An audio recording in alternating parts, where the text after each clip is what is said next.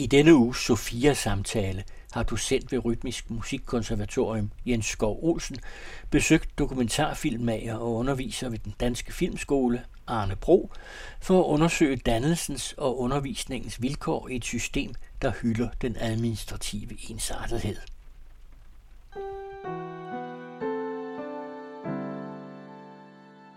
Jeg sidder her i en smuk sommerstue midt i oktober på kanten af vinter. Kulden er begyndt at bide en lille bitte smule, men stadigvæk er der en dejlig sol, der varmer jer hos Arne Bro, hvor jeg har fået lov til at komme på besøg. Og Arne, det er jo sjovt, fordi vi øh, har jo et meget længere følgeskab, end man lige skulle tro. Fordi jeg ved, at du er jo filmmager, du er lærer, underviser. Det har du været i en lang årrække. Tog uddannelse på filmskolen. Ja. Allerede fra i 76 begyndte ja. du, ikke? Ja, 76. Ja. Det mærkelige ved det var, at jeg, dengang var jeg jo 16-17 år og havde fået et studiejob på filmskolen Åh, ja. som nattevagt. Ja. Og der gik jeg rundt om aftenen og skulle låse af. Ja. Og jeg havde samtidig taget et uh, filmoperatørbevis, så jeg kunne køre film. Ja. Så det jeg gjorde, det var, at jeg gik i klipperummene, og så tog jeg udsmidte filmstumper. Og klippede sammen til små film, som jeg så satte mig over og kørte i store bio. Ja. Og nød helt alene. og det kan jo være, at det har været nogle af dine stumper, jo, jeg har siddet og klippet. Ja, absolut, ja. Der var meget, der blev klippet fra. ja. Jeg tænkte, var det sjovt. Ja, Ja. Så, så vi har jo gået op og ned af hinanden, Ja. øh, uden at vide, Ja. at vi skulle sidde i din sommerstue her i 2000 Ja. og næsten 24. Ja. Ja, og så har vi jo sådan strejfet hinanden i, mens du har været på rytmisk, og Ja. vi har været sådan i forskellige samarbejdsrelationer ja. og forsøg på at skabe forskningsmiljø. Ja. Ja. Og i virkeligheden så er vi jo, ja kan man sige, to øh, velbevandrede kunstskolelærer, ikke? Du ja. som leder af tv-uddannelsen, film, øh, Jamen, dokumentarlinjen. Den hed, den hed jo tv-uddannelsen i starten, og ja. så der var der to linjer, som var dokumentarinstruktør og flerkamerainstruktørlinjerne, ikke? Jo. Og, øh, og så senere blev det lavet om til dokumentarinstruktørlinjen. Ja. Ja. Så når vi i dag skal tale om dannelse, så er det jo også set fra det perspektiv, som to kunstskolelærere Ja. har, der igennem en lang årrække har, har været på kunstskole. Ja. Hvordan ser du den der balance mellem, for dit vedkommende filmmageren, og så kunstskolelæreren? Ja, altså, der er jo altid sådan en kompleks baggrund, øh, forestil mig. Jeg tror, jeg altid har følt mig ret privilegeret sådan igennem mit liv, og også da jeg skulle til at lave film. Men altså privilegeret på den måde, at jeg kom til at lave film, men det var meget svært at få penge fra de institutioner, som havde med det at gøre. Så jeg måtte altså søge fonde, og det er der jo altså mange, der gør. Sådan er det stadigvæk. Men øh, jeg kom altså i virkeligheden som regel med alle pengene udefra. Og så kunne jeg godt få lov til at lave film. Men det blev vanskeligere og vanskeligere. Og på et tidspunkt tænkte jeg, at jeg blev bedre til at skrive ansøgninger, end til at lave film. Så jeg tænkte, jeg var nødt til at finde på noget andet. Mm. Og så tog jeg først et job på TV Syd som øh, projektchef. Jeg synes, det var spændende. Jeg havde arbejdet ved siden af det at lave film, havde jeg arbejdet ret meget på at lave sådan en større synergi mellem Filminstituttet og Filmcentralen, der dengang lavede dokumentarfilm, og Danmarks Radio. Altså, fordi det var sådan mærkeligt låst og isolerede søjler, som ikke havde noget med hinanden at gøre. Så tror jeg, jeg arbejdede ret meget udefra med at prøve at etablere altså et nærmere samarbejde. Mm. Og så tænkte jeg, hvis jeg nu prøvede at arbejde på sådan en tv-station, så prøvede jeg at lave den omvendte bevægelse af at arbejde indefra en tv-station, og så prøve at samarbejde med de kunstnere, der var udenfor. Og øh, der synes jeg, at Sønderjylland var sådan et spændende område. Det var sådan ligesom på en måde en afgrænset mm. verden, ikke? Og øh, så lavede jeg altså en del samarbejdsprojekter der, og, øh, og jeg synes, det var enormt spændende. Og så jeg havde jo i mellemtiden også arbejdet på at prøve at skabe en dokumentarisk uddannelse, eller i hvert fald det teoretiske grundlag for den, ved at tale med politikere og alle de her institutionsfolk fra Danmarks Radio og Instituttet og så videre. Det var en længere proces. Jeg tror, det tog sådan 5-8 år. Og øh, så skulle jeg holde op der på TV Syd, og så blev det anledning til, at jeg lavede en dokumentarisk uddannelse, ligesom dem, jorden var gødet, og øh, Henning Kammer var parat. Så det blev altså en, en lærergærning, der egentlig udsprang af, at jeg havde arbejdet sådan rundt omkring, både som redaktør og som instruktør, som producer og så chef der på tv-stationen. Og så opdagede jeg jo i den proces, at jeg synes, det var mere lykkeligt for mig at være lærer. Det var øh, egentlig ret belastende, det der med at søge alle de penge og bruge så utrolig lang tid på at være væk fra de egentlige processer, når man skulle lave film. Mens når man var lærer, så var der jo som regel en skole, og det vil sige, at der var en direkte adgang til at begynde at arbejde med det samme. Mm. Og arbejde med det, det egentlig handler om. Så øh, jeg tror, jeg blev lærer ud af, af den trængthed, der var i produktionssystemet. Ja. ja. Så når du siger, at det, det egentlig handler om, ja. hvad er det, det egentlig handler om? Ja, det er jo på flere niveauer. Altså, det er jo både det at skabe noget, at du ikke bare sidder og venter og søger om penge, eller skal prøve at beskrive det, du måske så skal lave om tre år, hvor det måske i virkeligheden er væk, ja. det man skal lave noget om, eller hvor den energi eller den vision, man har, er slidt ned. Men det der med at skabe, og så tror jeg jo, i mit tilfælde, så har jeg jo lavet dokumentarfilm også om pædagogiske processer. Så jeg har måske i virkeligheden altid arbejdet med at uddanne børn og unge og også i mit filmarbejde. Altså, og der er der jo også en kontakt både med lærere og, og dem, de pædagoger og de mennesker, der har været i de forskellige skoler og hjælpesystemer, som jeg har filmet. Mm. Så måske er det alt sammen i mit hoved sådan blandet sammen. Jeg er måske en pædagog, og ja. har altid været det. Ikke? Jo. Ja. Så når du taler om at skabe, så normalt har, har vi sådan et billede af, af mesterlæreren som sådan den gamle tilgang, at der er en mester, der kan, ja. og så får han hun nogle elever, som så kommer til at kunne ved at imitere mesteren. Ja. Men som jeg har lært dig at kende, har du altid haft et, synes jeg, andet og meget mere sådan, hvad skal man sige, nænsomt forhold til eleven, ja. som ikke handler om så meget om transfer af mesterskab, Nej. eller overførsel, hvis man kan Nej. bruge det Nej. udtryk, men at der sker noget andet i den relation. Øh, er det rigtigt forstået? Ja, men det starter jo nok med, at jeg før jeg gik på filmskolen, altså har arbejdet med at lave børnehaver, og jeg har arbejdet på børnehjem, og mens jeg gik på filmskolen, arbejdede jeg på sådan et gadeplancenter for børn, der var løbet hjemmefra. Så min, min grundinteresse nok startede med, hvad er det for nogle vilkår, de børn og unge er vokset op i, og hvad er det for nogle redskaber, de har fået til at kunne klare sig i livet, altså redskaber, som forstået også i en sproglig og forståelsesmæssig forstand. Ikke? Hvordan klarer de sig, hvad er det for nogle mekanismer, der gør, at de er havnet et sted, hvor det var sværere at klare sig til forskel fra andre børn og andre familier. Så jeg, jeg starter måske der med at tænke på dem, jeg arbejder sammen med som mennesker, der skal have deres eget liv. Og sådan har jeg jo også set på mine studerende, at de skal have deres eget liv, og de har deres egen baggrund, deres eget sprog, deres egen kultur. Og det er vel den, de skal arbejde med resten af deres liv. Det er ikke mig, der skal lære dem, hvordan man laver film. Nej. Det vil være for ensidigt og for kedeligt. Ja. ja. Så frem for at de skal lære din kunde, så skal du hjælpe dem med, at de finder deres egen kunde. Ja, og sådan tror jeg også, at jeg ser på dannelsesbegrebet i det hele taget, at, at det må vel være en proces, hvor det enkelte menneske former sig og formes af de omgivelser og de møder, der findes i det menneskes liv. Sådan at det med tiden vokser frem og bliver det menneske, det menneske skal være, eller mm. har tænkt sig at blive, eller ønsker sig at blive. Ja. Plus minus de omstændigheder og modstand, man kan møde. Ikke? Ja. ja. Og, og det er også, som jeg har lært dig at kende, så er det også, altså, at du ser eleven, mennesket, som værende meget mere end det, vi traditionelt ser skolebørn og unge, som der går i skole, som nogen, der ikke kan. Ja. Som nogen, der er øh, ufærdige, eller måske endda syge i en eller anden forstand. Skolen minder jo også om et hospital med alle mulige specialer, ja. døre, man går ind af og går ud af igen for at blive uddannet. Ja. Men der oplever jeg, at du ser den enkelte som værende meget mere med en krop, der allerede er dannet. Det hænger nok sammen med, dels at jeg jo selv har haft børn, og også har arbejdet i børnehaver, hvor man møder sådan et barn på 3, 4, 5 år. Det er jo, er jo allerede et begavet menneske.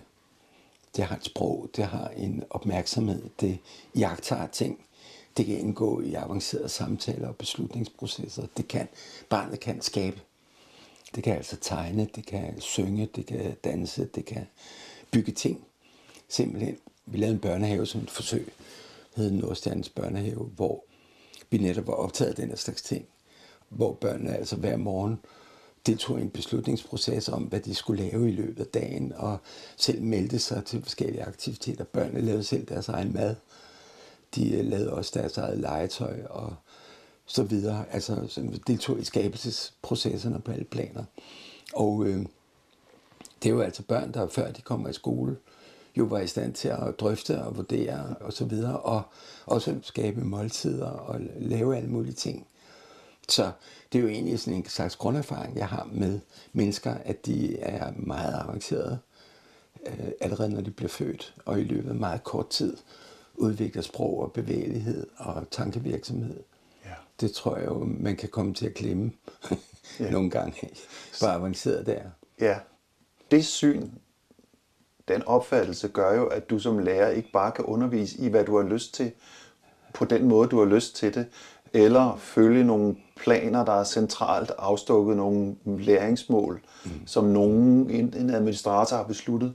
Ja. Hvis, hvis det er sådan, som du siger, ja. at den enkelte øh, på mange måder øh, er sin verden og har en krop, som en social krop, som er mm. dybt forankret i en, i en verden, der er langt større end, ja. End den enkelte. Ja. Det, det sætter jo et, stort krav til læreren, gør det ikke det?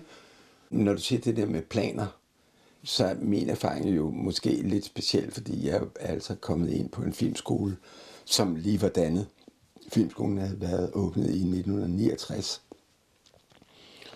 på et tidspunkt, hvor der jo egentlig ikke var så mange filmskoler i verden. Og ligesom der ikke var mange filmskoler, så var der måske heller ikke udviklet nogen filmskolepædagogik. Mm. Altså, hvad, hvordan laver man film, kunne være et spørgsmål i sig selv. Fordi det var, vi lige begyndt på, film er jo bare 100 år gammelt. Ja. Så det er ikke ligesom musikken eller litteraturen eller teaterkunsten, som er mange, mange hundrede år gamle, og som har udviklet genre, former, øh, uddannelsesmåder og så videre. Ikke? Her er altså et nyt sprog, som vel egentlig kun er sin åbning. Det er den vel stadigvæk. Og det samme gælder de skoler, der hører til. Hvad er det egentlig, man skal kunne for at lave film? Og hvordan forstår vi de forskellige fag? Hvad er det egentlig, vi forstår ved undervisning? Og øh, inde i den proces har der jo været nogen, og det er jo altid af en god vilje, der har jo været nogle af lærerne, der tænkte, at de skulle lære eleverne at lave film. Fordi det er jo det, de skulle klare sig med ude i verden. Ikke? Så skulle man helst lære dem at lave gode film, så de kunne klare sig. Men øh, det kræver jo, at man har en, en forskrift, der handler om, hvad en god film er. Og også har en forskrift om, hvordan man så skal lære at lave den gode film. Og hvordan man skal rettes, hvis man laver den forkerte film. Men det er jo reproduktion. Og vi taler om skabelse. Vi taler om at skabe noget, som ikke bare er en gentagelse eller en kopi af noget, der er lavet.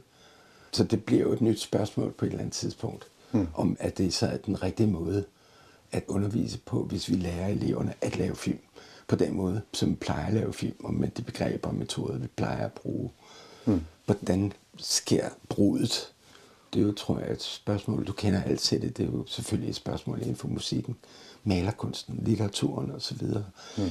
At den dør, hvis den bare bliver en reproduktion af allerede kendte former. Ja, jeg tænker, at det meste af skolegang, det handler om at, at lære at gøre det på en bestemt måde. Ja. Med et bestemt formål. Ja. For at kunne opfylde en bestemt funktion. Ja. Af det, du så kalder reproduktion. Ja. Jeg tror, der er vel et håb om, at hvis man er blevet rigtig god til at imitere, mm. så kan man så altid finde sin egen stemme bagefter. Ja, det er jo rigtigt nok. Ja. Vi kender det jo også inden fra alle mulige andre fag, at man, man tillærer sig de øh, traditioner, de vidner, man har, og de materielle kendskaber osv. Og, og så er der nogen, der sådan løser det virtuost, og nogen, der løser det mindre virtuost. Og man er jo ikke bare et fag, man er også en menneskelig egenskab. Ikke? Så man kan måske være en, der som tømmer eller murer træder i nærmere og mere, øh, kan man sige, udvekslende samtale med dem, man bygger for eller bygger med. Og nogle er øh, lidt mere introverte mm. og, og gør, som de plejer.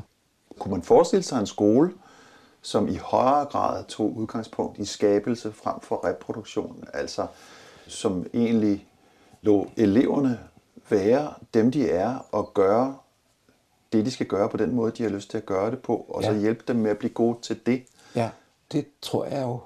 Og det er jo ikke bare sådan øh, noget, jeg tror her hjemme i stuen. Altså, det er noget, jeg egentlig har prøvet i alle mulige sammenhæng med børn og unge i meget forskellige aldre.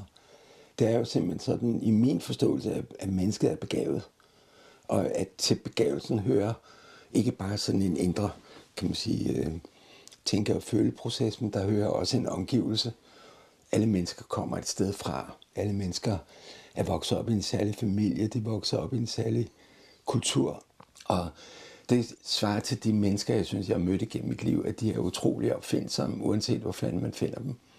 De kan lave garager, og de kan bygge foreninger, de kan lave højskoler, de kan lave helt utrolig mange ting.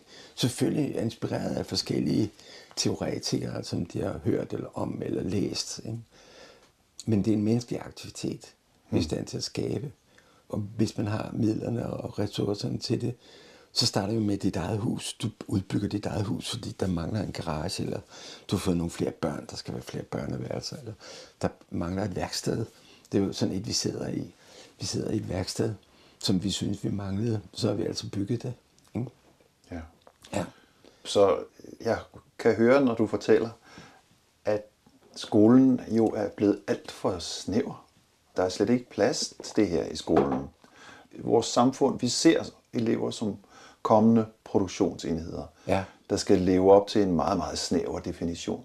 Jamen, det er jo klart, det er, det er jo en, øh, det er vel en naturlig statsstrategi, at man skal have et samfund til at køre, og så skal man, for at det samfund skal køre, så skal man altså have nogen, der kan udgøre avancerede funktioner i samfundet. Vi, vi har brug for nogen, der kan lave hospitaler, vi har brug for advokater, og øh, alle de normale funktioner, der hører til det samfund, som vores kultur med tiden har dannet. Så der har vi altså brug for nogen, der kan det. Men i den forestilling om, at vi har brug for nogle ganske bestemte fagligheder, som jo ikke er forkert. Vi vil jo også gerne selv møde en, en læge, som, som kan sit kram.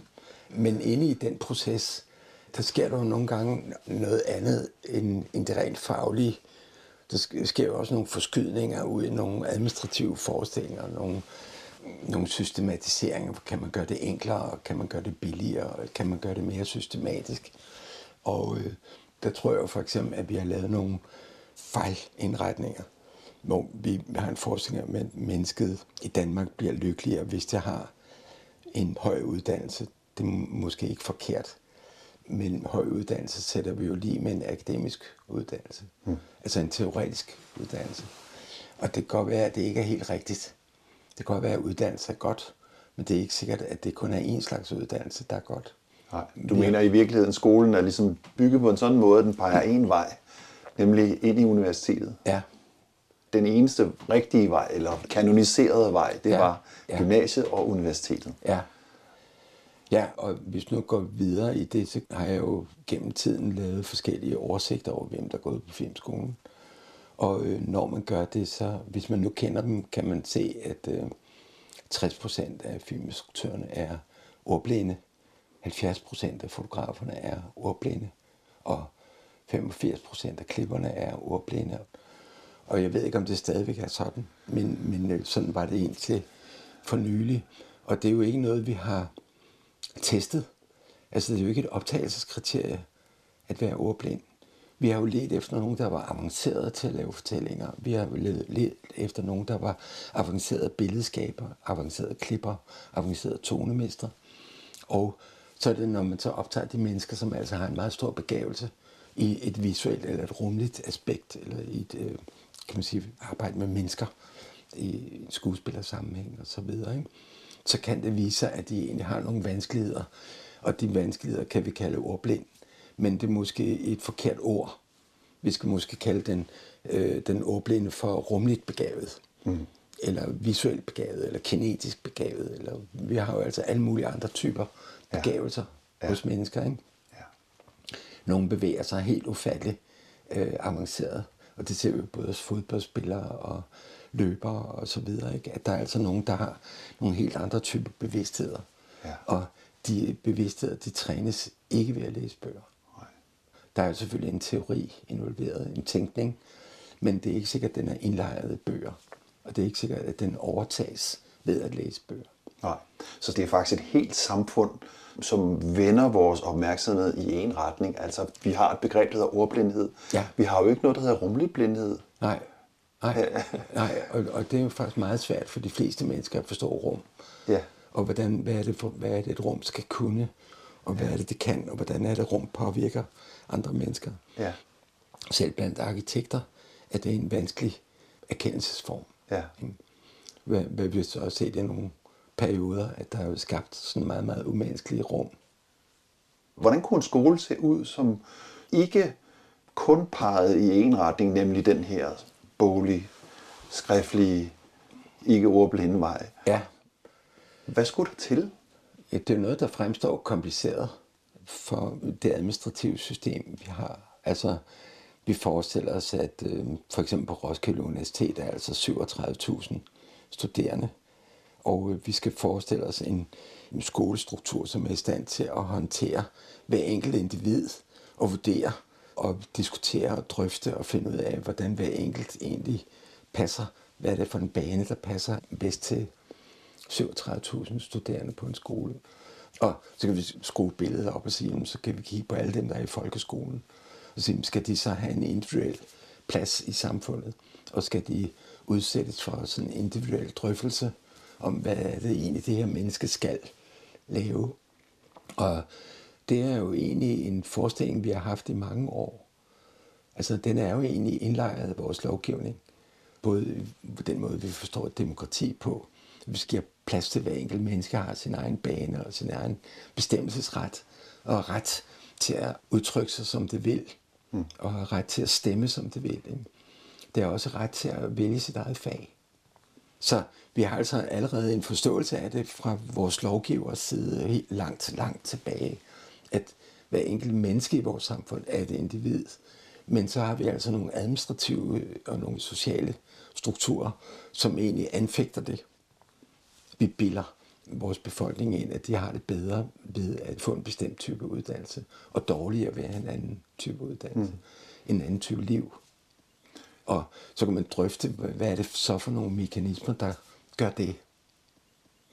Er vores lokale netværk og tilhørsforhold og tilhørsfølelse blevet så svag? Mm-hmm. Også fordi, at vores uddannelsessystem er blevet sådan en masse produktion, altså sådan en fabrikstænkning. Mm. Hvorfor har vi ikke mange små lokale miljøer? De virker ikke som om, der er så mange penge at spare, når man ser på alle de udgifter, der er til administration. Nej. Og den her af sekretærer og konsulenter og administratorer, der skal håndtere alt det her. Ja, men det er jo forbundet med en, øh, en forestilling om, at en større struktur er lettere at håndtere og billigere at håndtere. Og øh, det interessante er, at det er der jo ikke rigtig nogen studier, der peger på, at det er rigtigt.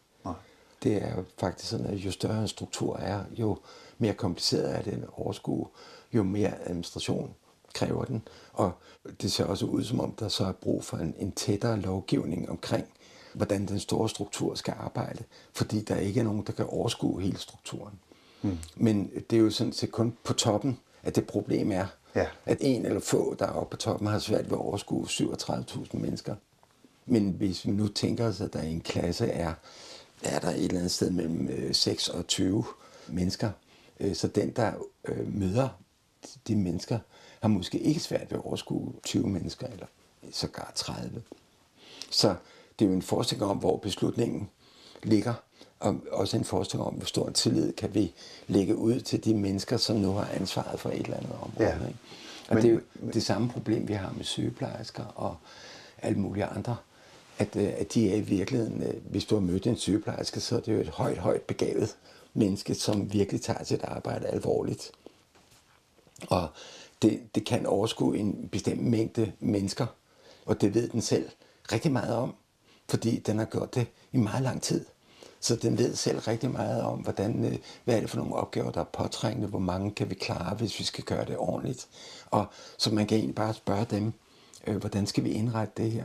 Men i stedet for at have den dialog på det niveau, hvor aktiviteten egentlig foregår, så er der jo en, en enorm stor overbygning af en utrolig mange ansatte, som holder øje med sygeplejersken, og som vejleder og rådgiver og lovgiver for sygeplejersken. Ja. Og det er jo igen den her diskussion af, hvad er det egentlig, vi forestiller sig, den teoretiske undervisning skal føre til. Skal den føre til, at vi, øh, vi gerne vil have, at de fleste i vores samfund bliver administratorer? Eller vil vi egentlig gerne have, at de står tæt på den skabende proces, eller den udøvende proces? Er det måske ovenkøbet en selvforstærkende proces? Altså jo flere administratorer vi Ja. uddanner, Ja. jo mere behov er der for administratorer, og jo stærkere Jamen, bliver presset. Det, jamen, det, jamen, det tror jeg er en gammel analyse, at det, Ja. det ved man godt, at det er administratorer, der indfører behovet for administratorer. Men det er jo ikke, fordi de er onde. Det er jo sådan set bare, fordi de har fået en uddannelse, og gerne vil udøve den. Og de har ikke fået en uddannelse til at lave noget andet. Og det du taler om med de store strukturer, en anden kan man sige, konsekvens af de store strukturer er jo også et, et stort behov for ensretning. Ja, Fordi så er vi jo alle sammen nødt til at følge trop, kan man sige. ja det er lovgivning. Så, så lovgiver man for det, man ikke kan overskue. Ja. Ja. Og, og det medfører jo så også en, en voldsom øh, fremmedgjorthed, ikke? fordi. Ja. der bliver så lang afstand. Og det ikke Sokrates, der sagde, at hvis ikke man kender hinanden på fornavn, så har man ikke demokrati mere. Nej. Nej. Og den fremmedgjorthed medfører øh, mistrivsel. Mm-hmm. Og mistrivsel medfører, at det er svært at leve. Ja. Ja. Og så bliver det dyrt i den anden ende. Ja. Og måske meget dyrere, Ja. end hvis vi havde de små lokale skoler, de små lokale hospitaler. Altså vi har den her supertanke, ikke? Super sygehuse, Ja. super universiteter, super skoler. Ja. Men på den måde, så bliver hele livet, altså et menneskes liv, bliver jo et liv i tilpasning. Altså du kommer ind i en skole, du skal forsøge at passe ind i. Mm-hmm. Ja. Du får en uddannelse, du skal forsøge at passe til, og så skal du have et job, hvor du skal forsøge at passe til det job. Ja. Den engelske psykiater Winnicott, han siger jo, at det er en syg tilstand at leve i en tilstand af eftergivenhed, og at man skal tilpasse sig alting hele tiden. Ja, altså inde i den her tænkning, så kunne vi jo stille spørgsmål om børn, når de går i børnehave, principielt helst vil undgå at gå i børnehave. Eller om, om børn, når de går i skole, helst vil undgå at gå i skole. Om de, når de går i gymnasiet, helst vil undgå at gå i gymnasiet. Eller på erhvervsskoler, eller øh, andre skoleformer. ikke? Og der ser det jo ud som om, hvis man, hvis man nu engang man møder sådan nogen, det tror jeg, det er det, det kommer an på, så kan man jo opdage, at de er jo levende, aktive mennesker. De synes, det er sjovt at gå i skole. Ja. De er alle sammen begavede, de er alle sammen i gang med at forme en tilværelse. De er socialt opmærksomme, de er hensynsfulde, de er tankefulde. Og de er optaget af de problemstillinger, der er i vores samfund. Mm. Og det er de også på gymnasiet, og det er de også på universitetet. Så jeg, jeg mener ikke, at der egentlig er en grund til den disciplinering, som ligger i lovgivningen. Nu må vi hellere ensrette dem, for at de kan opfylde deres øh, opgaver. Er det grundlæggende en eller anden dyb mistillid? Dannelse, det, det bygger på tillid og tiltro, snarere end mistillid. Og... Ja, altså, det er jo en, øh, en strukturel mistillid. Men jeg tror ikke, at dem, der udøver den, tænker, at det er en mistillid. Jeg tror, at de tænker det som en, øh, en planmæssighed, en, en, øh, en enkelhed eller en overskuelig regulerbarhed. Ja. Øh, som er for de strukturer, der nu skal fungere så godt som muligt. Ja, ja. fordi det er, det er nødvendigt, fordi vi har lavet strukturerne så store, at det er nødvendigt. ja. Men vi behøvede ikke sådan set at have lavet de strukturer så Nej, store. du kan jo se bare på lovgivningen omkring kunstskolerne, der har alle kunstskolerne har haft deres egen lov. Ikke bare deres egen regel, men deres egen lov. Ikke? Der har været teaterloven, og så har der været filmloven, og så har der været musiklov, og så øh, kunstloven og så videre. Og inden for den lov har man altså kunnet lave et regelsæt for de skoler, der hørte til den, skal man sige, udtryksform. Ikke? Og alle de skoler har man nu samlet i et lovkompleks. Ja. Og alene fordi de nu tilhører samme lovkompleks, så er der nogen, der synes, det er mærkeligt, hvis de forskellige skoler skal have forskellige regler. Og det, det er jo ikke, fordi man har vurderet, om det var forkerte regler. Det giver jo ikke mening, at de har forskellige Det giver jo regler. ikke mening, at de har forskellige regler, så skal vi ikke bare give dem de samme regler. Ja. Og de samme læringsmål, og de samme sådan inddelte trinformer og så videre. Ikke? Og det er jo ikke, fordi der er nogen, der har lavet en analyse af noget, der er problematisk ved kunstskolerne. Det er jo egentlig nogen, der har kigget rent teoretisk på lovkomplekset og sagt, det er da mærkeligt, at vi har så mange love, kunne vi ikke lægge dem sammen? Altså, hvis dannelsen skal have en chance, i forlængelse af, hvad vi har talt om i dag, mm. så skal vi på en eller anden måde have en diskussion om, hvorvidt det skal være det administrative lag, der skal styre, hvordan skolerne bliver opbygget. Ja. Hvordan kan vi komme ind og og være med i den debat om, hvem det egentlig er, der bestemmer?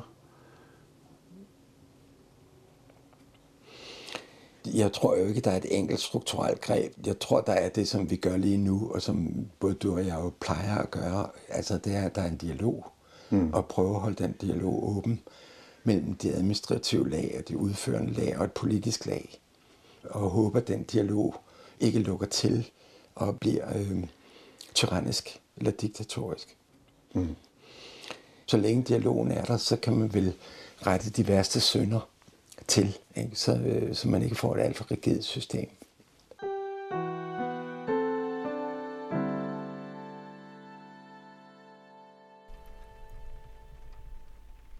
Kunstskolelærerne Jens Skov Olsen og Arne Bro har søgt at plædere for en undervisning, der giver plads til den enkeltes bestræbelser på at skabe og danne, og for at de administrative fortalere for stordrift gennem åben dialog søges overtalt til at udvise tillid.